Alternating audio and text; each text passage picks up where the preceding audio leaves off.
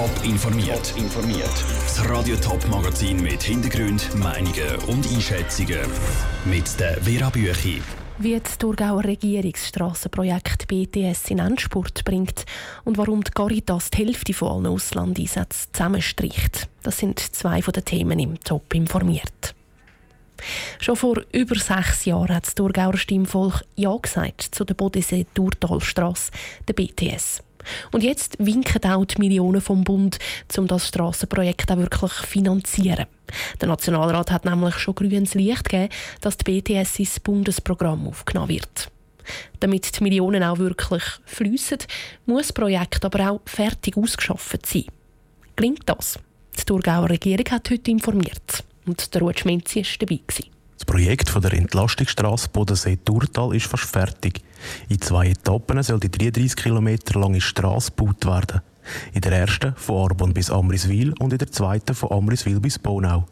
Jetzt geht es darum, alles noch aufs Papier zu bringen, so dass es dem Bundesamt für Strassen Astracho abgegeben werden sagt der Projektleiter Peter Imbach. Wir müssen die zweite Etappe noch ganz fertig machen. Da sind noch äh, ein Dokument zu korreferieren. Wir müssen all die Dokumente aufeinander abstimmen und nachher wird das Zeug produziert, in die Schachteln verpackt und dann können wir es abgeben am Bundesamt für Straßen. Es ist aber nicht nur die zweite Etappe, die muss fertig werden, sondern das ganze Projekt.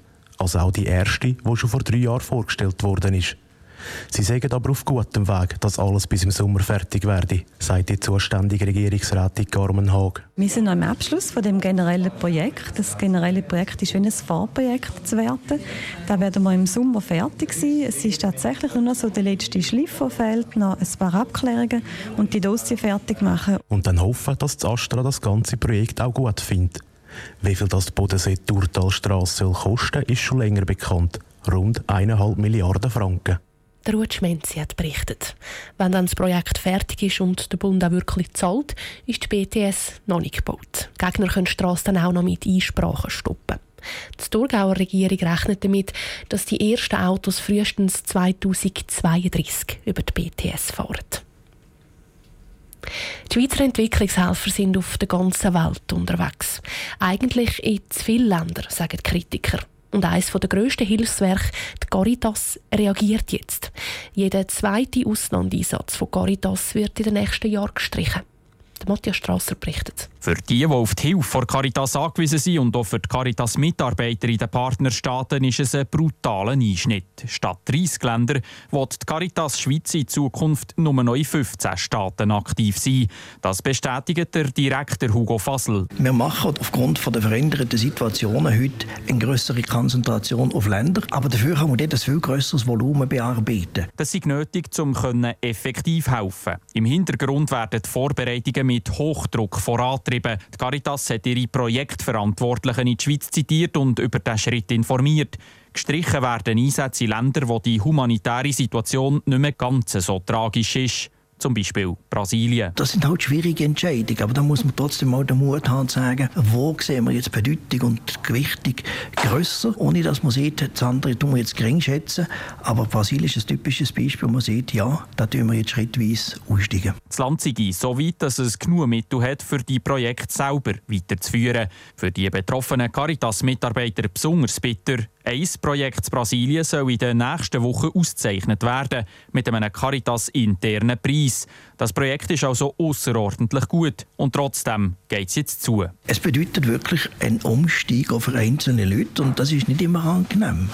Und trotzdem darf man den Schritt, darf man einfach sagen, wegen dem machen wir jetzt einen Schritt nicht, weil Caritas ist da für die Leute, die humanitär und entwicklungspolitisch die grössten Bedürfnisse sind. Immerhin, der Caritas-Chef verspricht, das Sparprogramm sei die Streichung von jedem zweiten Einsatzland nicht. Niemand, sagt Hugo Fassel, werde entlassen. Aber es bedeutet auch, dass sich Personen, die zum Beispiel in Brasilien tätig sind, dass dann die vielleicht künftig für ein Land wie Mali müssen zuständig sein und dort mitarbeiten. Wenn jemand diesen Wechsel nicht mitmachen will, dann läuft es dann gleich darauf aus, dass er sich einen neuen Job suchen muss. Der Beitrag von Matthias Strasser.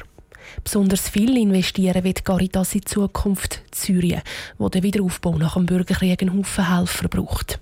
Wie genau die Umstrukturierung aussieht, wird jetzt in den nächsten zwei Minuten entschieden. Der Daniel Fessler, der abtretende Landdame vom Kanton Appenzell-Innerrhoden, ist schon fast sicher im Ständerat. Gsi. Lang hat er nämlich als einziger für den Innerrhoder Ständerat kandidiert, aber dann ist plötzlich ein Inserat in einer Lokalzeitung auftaucht, wo ihm einen Strich durch die Rechnung gemacht hat. Lukas Lippert. Das Bürgerkomitee Bürger mit Weitsicht hat in der Lokalzeitung am Appenzeller Volksfreund ein Inserat geschaltet, wo alle überrascht hat. Es bringt der alte Regierungsrat und Säckelmeister Thomas Rechsteiner als Ständeratskandidat für den abtretenden Ivo Bischofberger ins Spiel. Damit will das Komitee für eine Auswahl von Kandidaten sorgen, die bis jetzt eben gefehlt hätte. Der Thomas Rechsteiner selber ist aber überhaupt nicht darauf vorbereitet und betont, dass das keine offizielle Kandidatur sei. Ich bin informiert worden, am Tag vor der Publikation von dem Inserat, dass es Bürger gibt, die mich gehen würden in der Landsgemeinde vorschlagen.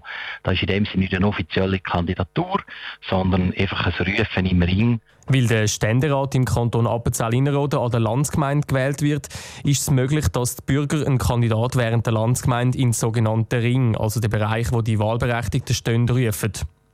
Weil der Daniel Fessler der einzige offizielle Kandidat ist, gilt seine Wahl aber als sicher. Sollte überraschenderweise trotzdem der Thomas Rechsteiner gewählt werden, will er die Wahl annehmen.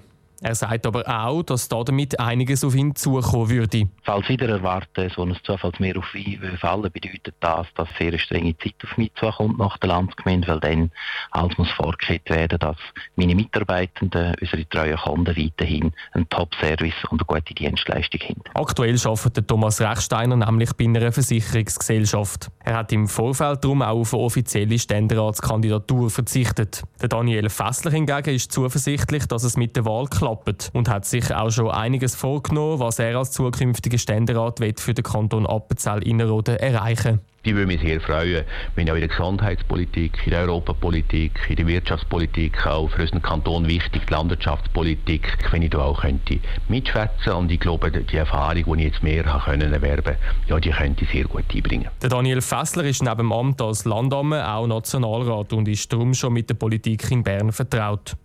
Der Beitrag von Lukas Lippert. Morgen Mittag schauen wir in unserer Serie dann auf die weiteren Traktanten, die der Landsgemeinde am Sonntag behandelt werden. Top informiert, auch als Podcast. Mehr Informationen gibt es auf toponline.ch.